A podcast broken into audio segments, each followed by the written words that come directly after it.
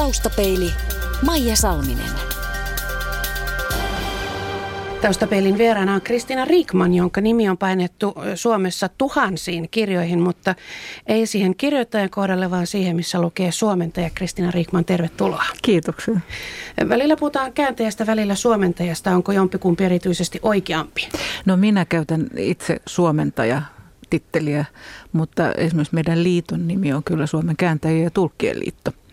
Että kääntäjä on semmoinen yleisnimitys. Käännät sitten kieleltä miltä kieleltä hyvänsä toisille kielelle. Mutta kun minä käännän pelkästään englannista ja ruotsista äidinkielelleni suomeksi, niin, niin mä katson, että se suomentaja on tämmöinen sopiva.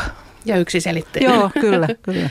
Sinä olet suomentanut kaunokirjallisuutta jo 40 vuotta, muun muassa John Irvingin, Siri Hustvedin, Donna Leonin sekä tuoreen nobelistin Alice Munron teoksia – Ymmärtääkseni Nobeljuhlin kutsutaan myös kääntäjiä. Onko reissu Tukholmaan tulossa? Ei ole tulossa, mutta tota, koska Nobel-palkittukaan ei pääse tulemaan paikalle. Mm. Hän, on, hän on sen verran vanha ja huonossa kunnossa. Ja yritettiin kyllä saada, Tammi kustantajan yritti saada meille paria paikkaa juhliin, koska se olisi ollut aivan ainutkertainen tilaisuus, mutta ei se onnistunut. Mutta Kanadan suurlähetystö järjestää pienen vastaanoton sitten tilaisuuden kunniaksi. Helsingissä? Helsingissä, No niin, kumminkin vähän juhlistavaa. Kyllä, kyllä. Miten suhtaudut, suhtaudut tämmöiseen Nobel, Nobel, Nobelin kohdalle osumiseen siinä mielessä, että onko vähän nyt niin kuin, että olisi melkein omalle kohdalle tullut? No se on aika hassua, että hirveän monet ihmiset on onnitelleet mua, että onneksi olkoon Nobelista. Ja mä oon vähän, joo, no kyllä se nyt tuntuu ihan omalta, varsinkin sen takia, että – että kun mä nyt olen kääntänyt kuitenkin kaikki Alice Munron teokset, joita suomeksi on julkaistu, niin mm. ne on mun kynästäni lähtöisin. Niin kyllä se sillä lailla tuntuu ihan, ihan osittain omaltakin. Eihän siitä tietysti mulle mitään rahaa eru, mutta, mutta tätä kunniaa tuntuu nyt sitten tulevan ja mm. Alice Munroon kalliin elämä piti ilmestyä ensi keväänä, mutta se ilmestyykin jo, jo marraskuun puolella. Tuliko sinulle kiire, kun, kun tieto tästä Nobelista tuli vai oliko homma sinun osaltasi jo valmis? No mä olin kääntänyt sen jo viime keväänä, että se oli, oli hautumassa. Et sitten tuli, tuli sen verran kiire, että piti nopeasti sitten lukea vedokset ja, ja panna ne eteenpäin. Että olisin tietysti mieluummin sitä vielä vähän aikaa fiilannut ja höylennyt. Pitääkö jossain kohtaa kumminkin osata lopettaa? Tai onko siinä semmoinen, että, että aina pitäisi, tai totta kai täytyy, mutta joo, että, joo. että tuppaa jäämään filaaminen päälle? No nykyään on niin hirveän tiukat aikataulut käännösten suhteen, että ei niiden päällä ehdi maata niin kauan kuin mieli tekisi. Että se, meillä on semmoinen perisynti suomentajilla ja kääntäjillä, että, että ei raskis millään päästää tekstiä käsistään, koska tuota, se, se tuntuu aina vaativa jotain pientä hienoviilausta. Luovan työn risti. Mm. Suomennos on vähän semmoinen, että kun, sen toimii, eh, kun se toimii, niin sitä ei oikein huomaa, mutta, mm. mutta kun se ei toimi, niin se, sen toimimattomuuden huomaa. Se on aika epäkiitollinen asetelma kääntäjän kannalta. No joo, siinä on puolensa ja puolensa, että – Tästähän on tehty ihan käännöstieteellisiä tutkimuksia tästä kääntäjän, tai Suomen, no kääntäjän, tässä tapauksessa kääntäjän näkymättömyydestä. Ja kyllä se totta on, että, että niin, mitä, mitä parempi käännös on, niin, niin sitä, sitä tota, vaikeampi sitä on niin kuin huomata käännökseksi, koska se on kirjoitettu niin hyvällä äidinkielellä, niin hyvällä suomen kielellä. Ja siihenhän tietysti kääntäjä aina pyrkii, että tulos olisi niin kuin kotimaista kaunokirjallisuutta. Tietyllä tavalla mä olen kirjailijan tulkki. Totta kai kun mä itse, kun mä luen teoksen alkukielellä, niin siitä muodostuu mulle mun oma henkilökohtainen käsitys ja kuva. Ja sen mä pyrin sitten välittämään – lukijalle. Et se on aina tämmöinen ainutkertainen ja hyvin subjektiivinen kokemus. Mm. Missä vaiheessa aloit kiinnittää huomiota suomennoksiin? Että tässä saattaa olla jotain eroja. Tota, oikeastaan mä muistan, kun mä olin koulussa lukiossa ja mä olin aika intohimoinen lukija jo silloin. Lainasin paljon kirjastosta kirjoja ja lainasin tätä keltaista kirjastoa mm. myös. Ja siihen aikaan oli esimerkiksi John Steinbeckin teokset oli hyvin suosittuja – ja tota, kyllä mä kiinnitin niihin huomiota, samaten Hemingwayn käännöksiin. Mutta en silloin tietenkään vielä oikein osannut sanoa, että onko ne hyviä vai huonoja, mutta kuitenkin luin niitä, koska ilmeisesti ne oli hyviä, koska ne putos hyvin. Taustapeili. Kristiina Riikman, mieleeni on jäänyt takavuosilta huomio 60-luvulla eh, suomennetusta dekkarista, jossa murhajutun kanssa pähkäilevä etsivä Donald Lamb kävi välillä hakemassa syötävää alakerran kuppilasta ja suomennuksen mukaan hän toi mukanaan hampurin pihvejä ja rasvassa keitettyjä perunasuikaleita. Ja ajattelin, että tässähän suomentaja on juuri sovittanut tekstin suomalaiseen kokemusmaailmaan 60-luvun alussa meillä ei vielä kauheasti tunnettu hampurilaisia ja ranskalaisia, joten rasvassa keitetyt perunasuikaleet kertoivat paremmin, mistä on kyse. Ja, ja tässä, tässä kai suomentamisesta, tästä kai suomentamisessa on aika paljon kyse, että sovitetaan jotain toiseen kulttuuriin kuuluvaa meillä ymmärrettäväksi. On, ja just tuommoisesta 50-luvun käännöskirjoista, jotka on käännetty englannista tai Amerikan englannista, niin on semmoisia – asioita tosiaan niin kuin paukkumaissit, jotka nykyään on ihan jokapäiväistä syötävää, mutta siihen aikaan ei tunnettu. että tämä niin kuin sekä kieli että kulttuuri muuttuu vuosikymmenten mukana. Mä taistelen parasta aikaa Siiri Hustvedin uuden, uuden romaanin käännöksen kanssa ja, ja tota, siellä on kyllä yllin kyllin sanastoa, joka ei ole kääntäjälle aivan – tuttua, koska äh, Rova Hustved harrastaa neurotieteitä. Joo, tuo on vähän hankala. Et siinä mielessä välillä tuntuu, että luonkohan mä nyt tässä uutta sanastoa, koska ei ihan kaikesta sekä filosofisista että näistä neurotieteellisistä termeistä, niin ei ole ihan semmoista pysyvää, vakiintunutta sanastoa olemassa. Että Kuinka paljon olet vuosien varrella joutunut luomaan sanoja? No ei niitä loppujen lopuksi niin kauheasti joudu, mutta kiinnitin huomiota tässä päivänä muutamana. Luin arvostelua, jonka oli kirjoittanut kollegani Antti Nyleen. Ja hän puhui siinä, hän käytti termiä prosaelma, siis niin kuin runoelma vastakohtana. Minusta se oli aika hauska, se pisti silmään. Ja tällaisiin törmää aina. Tänään luin sitten liittyen tähän Nobel-palkintoon, niin myöskin pientä uutista Helsingin Sanomista ja siellä joku käytti termiä lajiniilo. En ollut koskaan aikaisemmin kuullut uh-huh. lajiniiloa. Se on niin tämmöinen kääntäjän ammattitauti, että, että sanat pomppii tekstistä esiin ja sekä äidinkielestä että sitten käännöksissä alkuteoksista myöskin. No minkälainen prosessi kääntäminen oikein on? Mistä lähdetään? Se on hyvin kummallinen. no lukemisestahan se lähtee tietysti. Mm. Alkuteoksen lukemisesta ja siihen perehtymisestä. Ja sitten tämä aivojen kummallinen käännöskoneapparaatti lähtee toimimaan. Ja mä just tänäänkin mietin, kun käänsin jotain kohtaa, että kyllä aivot toimii niin kuin aivan omaehtoisesti, että ennen kuin itse ehti oikeastaan ajatellakaan, että mitä on tulossa, niin mulla oli kohta, missä puvun, miehen puvun taskusta ää, pilkistää paperi. Ja ennen kuin mä päädyin siihen pilkistää sanaan, niin mulla oli tör, törttää, tur, tu, tursuu. Ja sitten se tuli se pilkistää, sieltä tuli ihan niin kuin, niin kuin automaattisesti. Mm, mm. Ja se on aika jännittävä prosessi. Et, mä joskus sanonut, että tuntuu niin kuin tämmöiseltä automaattikirjoittamiselta, kun pääsee tähän paljon puhuttuun flow-tilaan, niin, niin silloin sitä vaan istuu näppäimistön ääressä ja antaa palaa. Mm. Ottaako kustantaja sinun yhteyttä? Joo, Valitsetko kyllä. sinä itse, mitä teet? No ei nykyään oikeastaan pääse paljon valitsemaan itse. Että aikaisemmin menneillä vuosikymmenillä oli, oli enemmänkin sitä, että kääntäjä sai kustantajalta luettavakseen kirjoja, teki niistä lausuntoja ja, ja niiden pohjalta ehkä sitten otettiin tuotantoon. Mutta nykyään se valitsemisprosessi menee kyllä ihan, ihan ulkomaisten agenttien ja scouttien kautta. Tulee tarjouksia kustannustaloille. Ja sitten kääntäjiin otetaan yhteyttä ja kysytään, että kiinnostaisiko. Mulla on tietysti ollut onni tässä vuosien varrella, että mulla on tullut näitä – niin sanottuja omia kirjailijoita, että mä oon sitten kääntänyt tasaiseen tahtiin näitä. Mutta tota, kyllähän kääntäjä, suomentaja on semmoisessa asemassa, että jos hän haluaa elää tällä työllä, niin kyllä hänen on otettava vastaan sitten melkein kaikki, mitä tarjotaan. Entä sitten semmoinen, kun maailma on nopeutunut, niin onko myös nopeuden vaatimus teitä kohtaan On. lisääntynyt? Joo, kyllä, kyllä sen huomaa ihan selvästi, että hirveän kireät aikataulut mieluummin pitäisi olla valmista jo heti.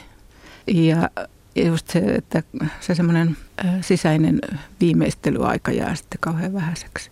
No, jos sinä nyt käännät Siri Hustvedia, niin, niin koska se, mikä siihen varattu aika on? Mä sain sen lokakuun alussa, siis käsikirjoituksen, josta saa ryhtyä mm. kääntämään. Mm. Ja, ja tota, deadline on tammikuun 15. päivä. Ja siis kolme ja puoli kuukautta, 357 sivua. Ja mä sanoin, että se menee kyllä ihan, ihan viimeistä päivää myöten, että mä en kyllä sille ehdi mitään muuta kuin mä käännän sen. Ja se just, että kun siinä on niin paljon näitä hankalia tieteellisiä asioita, mm. niin se, se vie, vaatii paljon pääraapimista ja, ja tota, vie aikaa. Mikä se, mikä se aikataulu olisi ollut vaikkapa 20 vuotta sitten? No kyllä mä nyt uskon, että silloin olisi annettu ehkä viisi tai kuusi kuukautta aikaa. Mutta tässä tapauksessa kustantaja haluaa, että kirja ilmestyy samana päivänä, kun alkuteos ilmestyy Amerikassa. Sen takia on tällainen tappotahti päällä. Taustapeili. Käännät pääasiassa englannista ja yllätyin, kun tässä yhteydessä huomasin, että et ole opiskellut englantia sen kummemmin sen sijaan suomea ja kirjallisuutta. Mutta kai on niin, että suomentajan tärkein työkalu on erinomainen äidinkielen taito ja, ja taju. Joo, näin mä olen. Tätä mieltä mä olen, että äidinkieli on, on se tärkein kieli. Totta kai olisi ollut hyödyllistä opiskella englantia yliopistossa – mutta tuota, kyllä sitä kielitaitoa on sitten karttunut tässä työn myötä. Tai hyvin se nyt kuitenkin tuntuu vielä sujuvan. No miten pidät suomen kielen eh, niin kuin sävykkäänä ja pulppuana? Pitääkö sitä huolta? Joo, pitää. Kyllä mä, mä tota, sen takia just kuljen tällä lailla esimerkiksi korvat hörössä ja luen, luen kaikenlaista, että sieltä tarttuu, tarttuu tavaraa. Ja sitten mä pyrin kyllä lukemaan äidin, äidinkielellä kirjoitettua kaunokirjallisuutta. Tosin nyt tämä syksy on ollut vähän huono siinä suhteessa. Mä olen lukenut vaan Jari Tervon esikoisen, mutta siinäpä onkin hauskaa kieltä. Minkälainen muuten on hyvä suomentaja? Jaa, sepä on vaikea sanoa. No se vanha äh, fraasi on, että kääntäjä on, on tekstille uskollinen, mutta, mutta tota, ottaa pieniä vapauksia tarpeen tullen. Ja niinhän se on. Eihän mikään kaunokirjallinen teos käänny niin kuin yksi yhteen toiselle kielelle, vaan, vaan se täytyy todellakin tulkita, välittää. Ja käännöshän ei koskaan ole sanasta sanaan kääntämistä, eikä edes lauseesta lauseeseen kääntämistä, vaan käännetään kokonaisuuksia. Siihen ainakin pyritään. Mm. Kristina Riikman, miten työsi on muuttunut kuluneina vuosina muuten, paitsi siis, että aikataulut ovat tiukentuneet, niin tekniikka nyt on ainakin muuttunut ihan tyystin. Hirveästi mm. muuttunut jo. Silloin kun mä aloitin, niin mä aloitin aivan mekaanisella kirjoituskoneella kääntämisen ja sitten tuli sähkökirjoituskone ja sitten tuli semmoinen kone, jossa oli, oli pieni pieni tota, näyttöruutu, jossa saattoi nähdä, että rivin verran meni tekstiä. Ja, ja sitten mä sain ihan ensimmäisiä tekstinkäsittelylaitteita, semmoisen Brotherin, jolta mä käytinkin aika pitkä, joka oli oikein hyvä kone. Ja sitten siirryin näihin, näihin tota, nykyisiin. Mulla oli mikromikko ensimmäinen oikea. Oi kuinka nostalgista. Kyllä, joo. Ja nyt on sitten läppäri. Että hirveästihän se on vaikuttanut muistan silloin, kun nämä ensimmäiset tietokoneet tuli, niin, niin aika moni kollegani, minä, varmaan minä myöskin suhtautui aika epäluuloisesti siihen, että mitä tästä nyt tulee. Mutta kyllähän se on hirveästi nopeuttanut ainakin sitä varsinaista kirjoitustyötä, että, että ne korjausnauhalla puseeraamiset ja tuhraamiset on jääneet onneksi historiaan. Onko nämä aikataulut ja, ja tekniikka niin ne suurimmat muutokset? No joo, kyllä ne varmaan ne on. Minkälainen on sinun suhteesi niihin kirjailijoihin, joiden teoksia suomennat, ovatko he jotenkin omia? No juu, kyllä mä suhtaudun niihin niin kuin ne olisi mun omia. Niin tuntuu, tuntuisi hyvin pahalta niin kuin antaa kesken kaiken työ jollekin toiselle. Tosin olen kyllä nyt joutunut tekemään niinkin, koska on ollut niin tiukkoja aikatauluja, että en ole ihan kaikkea ehtinyt tehdä. Mutta tota, kyllä mä oon pyrkinyt tiettyihin näihin omiin kirjailijoihin pitämään jonkinnäköistä suhdetta yllä. Herra Irvingin olen tavannut monta kertaa vähän siellä sun täällä ja, ja tota, Siiri Hustvedin kanssa käyn kyllä sähköpostikirjeenvaihtoa.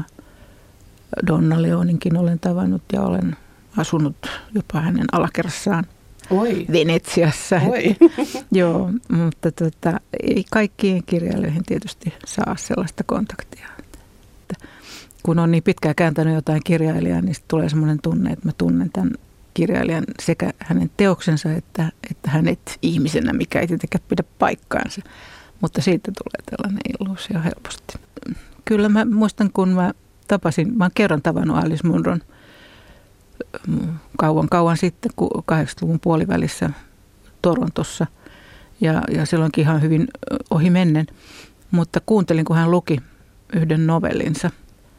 Ja, ja mä tunsin semmoista suurta tyydytystä, kun huomasin, että hän painottaa samanlaisia asioita, joihin mä olin kiinnittänyt niin kuin työn puolesta huomiota. Ja se oli aika kiva. Minkälaisia asioita?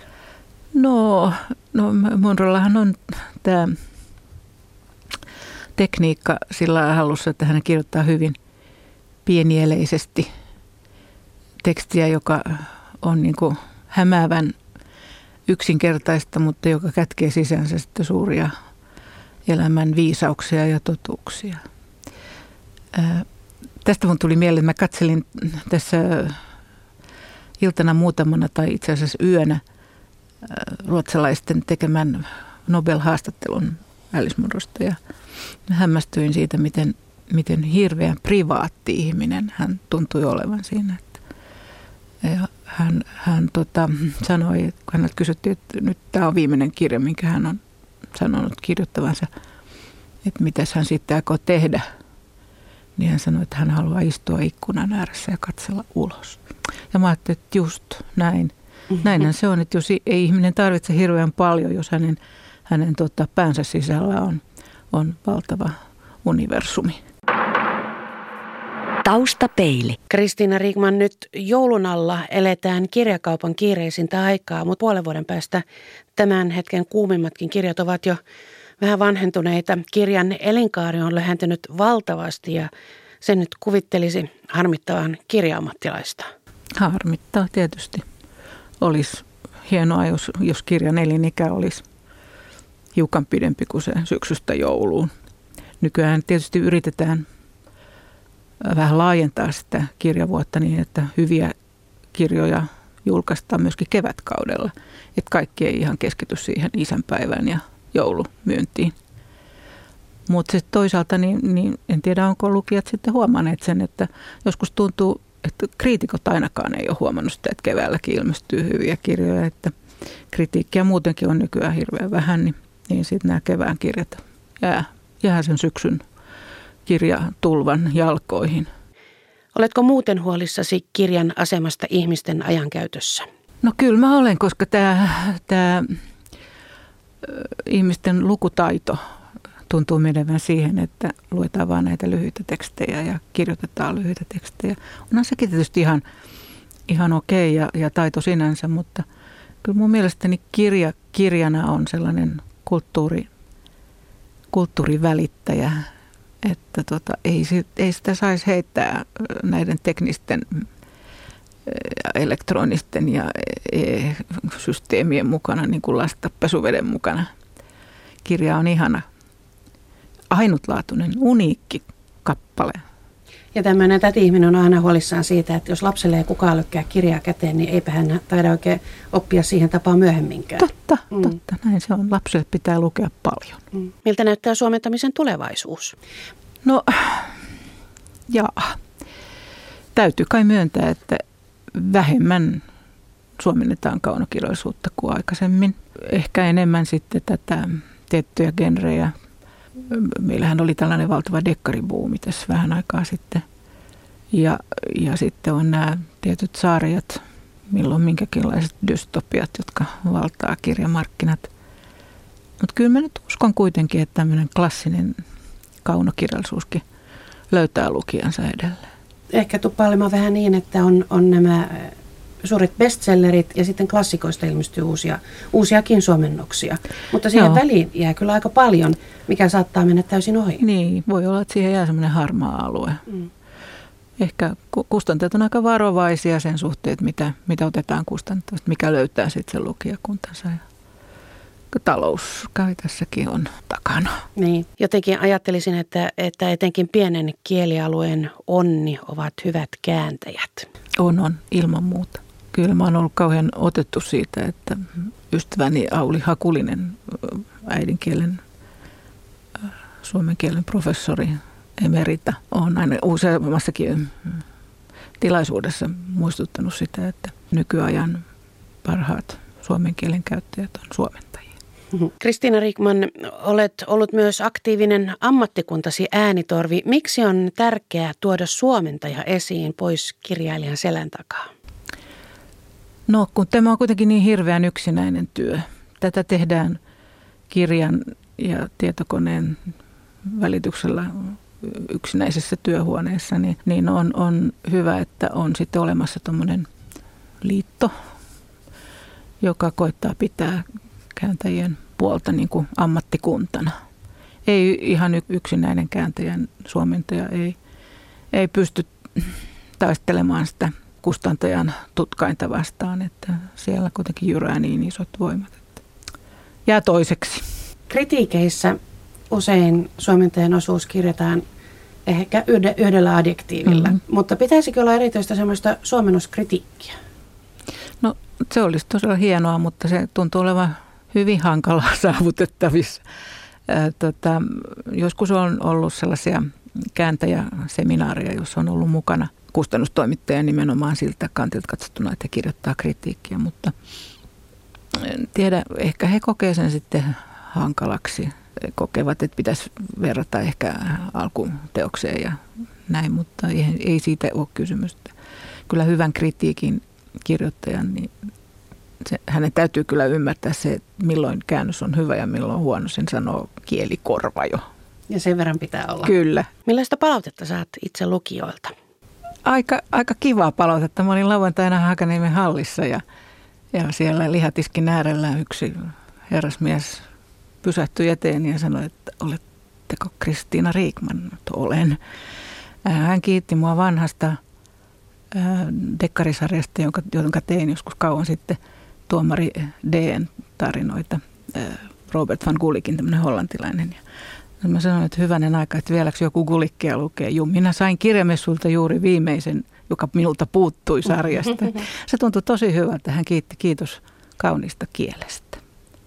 Sitten aina silloin tällöin joku kirjoittaa ja sitten on niitä lukijoita, jotka lähettää kustantajalle viestejä, että taas oli hirveästi pilkkuvirheitä. Voiko niistä syyttää suomentajaa? No voi tietysti, niin. koska kaunokirjallisuuden suomentaja niin usein pilkuttaa ihan noin oman, oman päänsä ja oman hengityksensä mukaan, eikä niinkään kielioppisääntöjen mukaan. Ja se tietysti ärsyttää tiettyjä pedantteja ihmisiä. Pystytkö lukemaan kirjoja muilla kielillä ihan vaan sillä tavalla naatiskelle miettimättä, miten tämän ja tämän suomentaisin? No se, sekin on tällainen kääntäjän äh, tota, dilemma, että kyllä alkukielistä kirjaakin lukee sille, että ajattelee, että miten tämän tekisi. Ja ikävä kyllä välillä lukee myöskin kollegojen suomennoksia sille, että miten tämä on käännetty ja mä olisin kääntänyt tämän ehkä toisin. Mm. Se on ammattitauti, sille ei voi mitään. Mm. No käykö kirja sitten vapaa-ajan rentoutumisen ollenkaan näillä edellytyksillä? No kyllä, kyllä. Kyllä mä yritän lukea aika paljonkin. Kesäisin ainakin, kun mä olen maalla ja mulla ei ole siellä ei tämä hirveän kiirettä työtä, ei edes puutarhaa hoidettavana. Ja kyllä mä nytkin luen, mulla on, on pino kirjoja sängyn vieressä ja luen Donna Leonin esseekokoelmaa My Venice.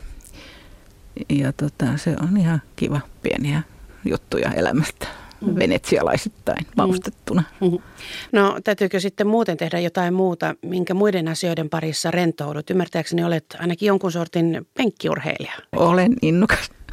Mitä, mitäs lajeja? Kaikkia Sekä talvi että kesä, että nyt mulla on tämä uusi intohimo, joka on siis snooker. Juuri viime yönä valvoin ja katsoin, kun Neil Robertson ja Mark Selby pelasivat huippujännän finaalin UK Mastersissa. Se on hirveän jännä. Mikä siinä koukuttaa? No se, että kun siinä kuitenkin tökittää karttakepillä palloja pussiin, mutta, mutta kun se ei ole pelkästään taidosta kiinni, vaan siinä on aina sitten tämä onni ja sattumakin mukana, mm. niin se tekee siitä niin koukuttavan. Taustapeilin Vakio Viitonen. Kristiina Riikman, mitä muistat lapsuudestasi? Kaikenlaista. Tämä vanhemmiten lapsuuden asiat ihan oikeasti rupeaa nousemaan mieleen. Kyllä mä, mä muistan esimerkiksi sellaisen asian, että seisoin ulkona Lahdessa ja katselin taivaalta, kun ensimmäinen Sputnik lensi siellä. Wow. Ja tota, se on jäänyt mieleen. Sitten tietysti muistan lapsuuden kesiä paljon. Ne vietettiin aina Sysmässä, jossa mä nykyäänkin vietän kesä, kesiäni. Ja muistan sieltä kaiken näköisiä tervaveneen tuoksua ja kaislikon kahahduksia ja mm-hmm. mansikkamättäitä ja tämmöistä. Paras ja pahin luonteen piirteesi? Ai kauheat. Ah. No, miten mä nyt sanoisin? No mä, mä sanon, ehkä se on hyvä mussa, että mä suhtaudun hyvin intohimoisesti työhöni ja yleensäkin elämään ja ystäviin. Niin mä, kyllä mä koen olevani aika hyvä ystävä. Ja tota, pahin – voi että Mä oon hirveä sottapytty, sanotaan näin, ainakin tyttäreni mielestä. ja tota, joo, ehkä se on. Ja sitten se tämmöinen tietynlainen kiltin tytön syndrooma, että mun on aika vaikea sanoa asioille ei. Sanoo teoreettinen eläkeläinen. Niin just joo. Millaisten ihmisten seurassa viihdyt?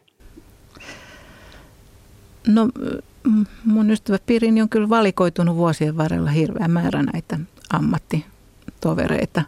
Sanavalmiiden, positiivisten, ää, uteliaiden ihmisten seurassa. Missä olet mielestäsi onnistunut parhaiten? Oi, oi. No, kun tämä työ nyt kuitenkin määrittää mun elämääni niin, niin paljon, niin, niin ehkä mä nyt on sitten jollakin lailla onnistunut, onnistunut tässä – ulkomaisen kirjallisuuden välittämisessä suomen kielelle. Ja tietysti mä oon onnistunut tekemään vain ihanan tyttären. Ehkä se on tämä yksi onnistumisen merkki. Millainen on toistaiseksi toteutumaton haaveesi? No mulla on ollut hirveän pitkään semmoinen kausi, että mä en oikeastaan ole haaveillut mitään. Että mulla ei ole ollut semmoisia suuria unelmia. Mä nyt toivon, että mä pääsisin ensi kevään mittaan jonnekin – karistamaan kotimaan pölyt jaloistani ja pääsisin jonnekin ulkomaan matkalle.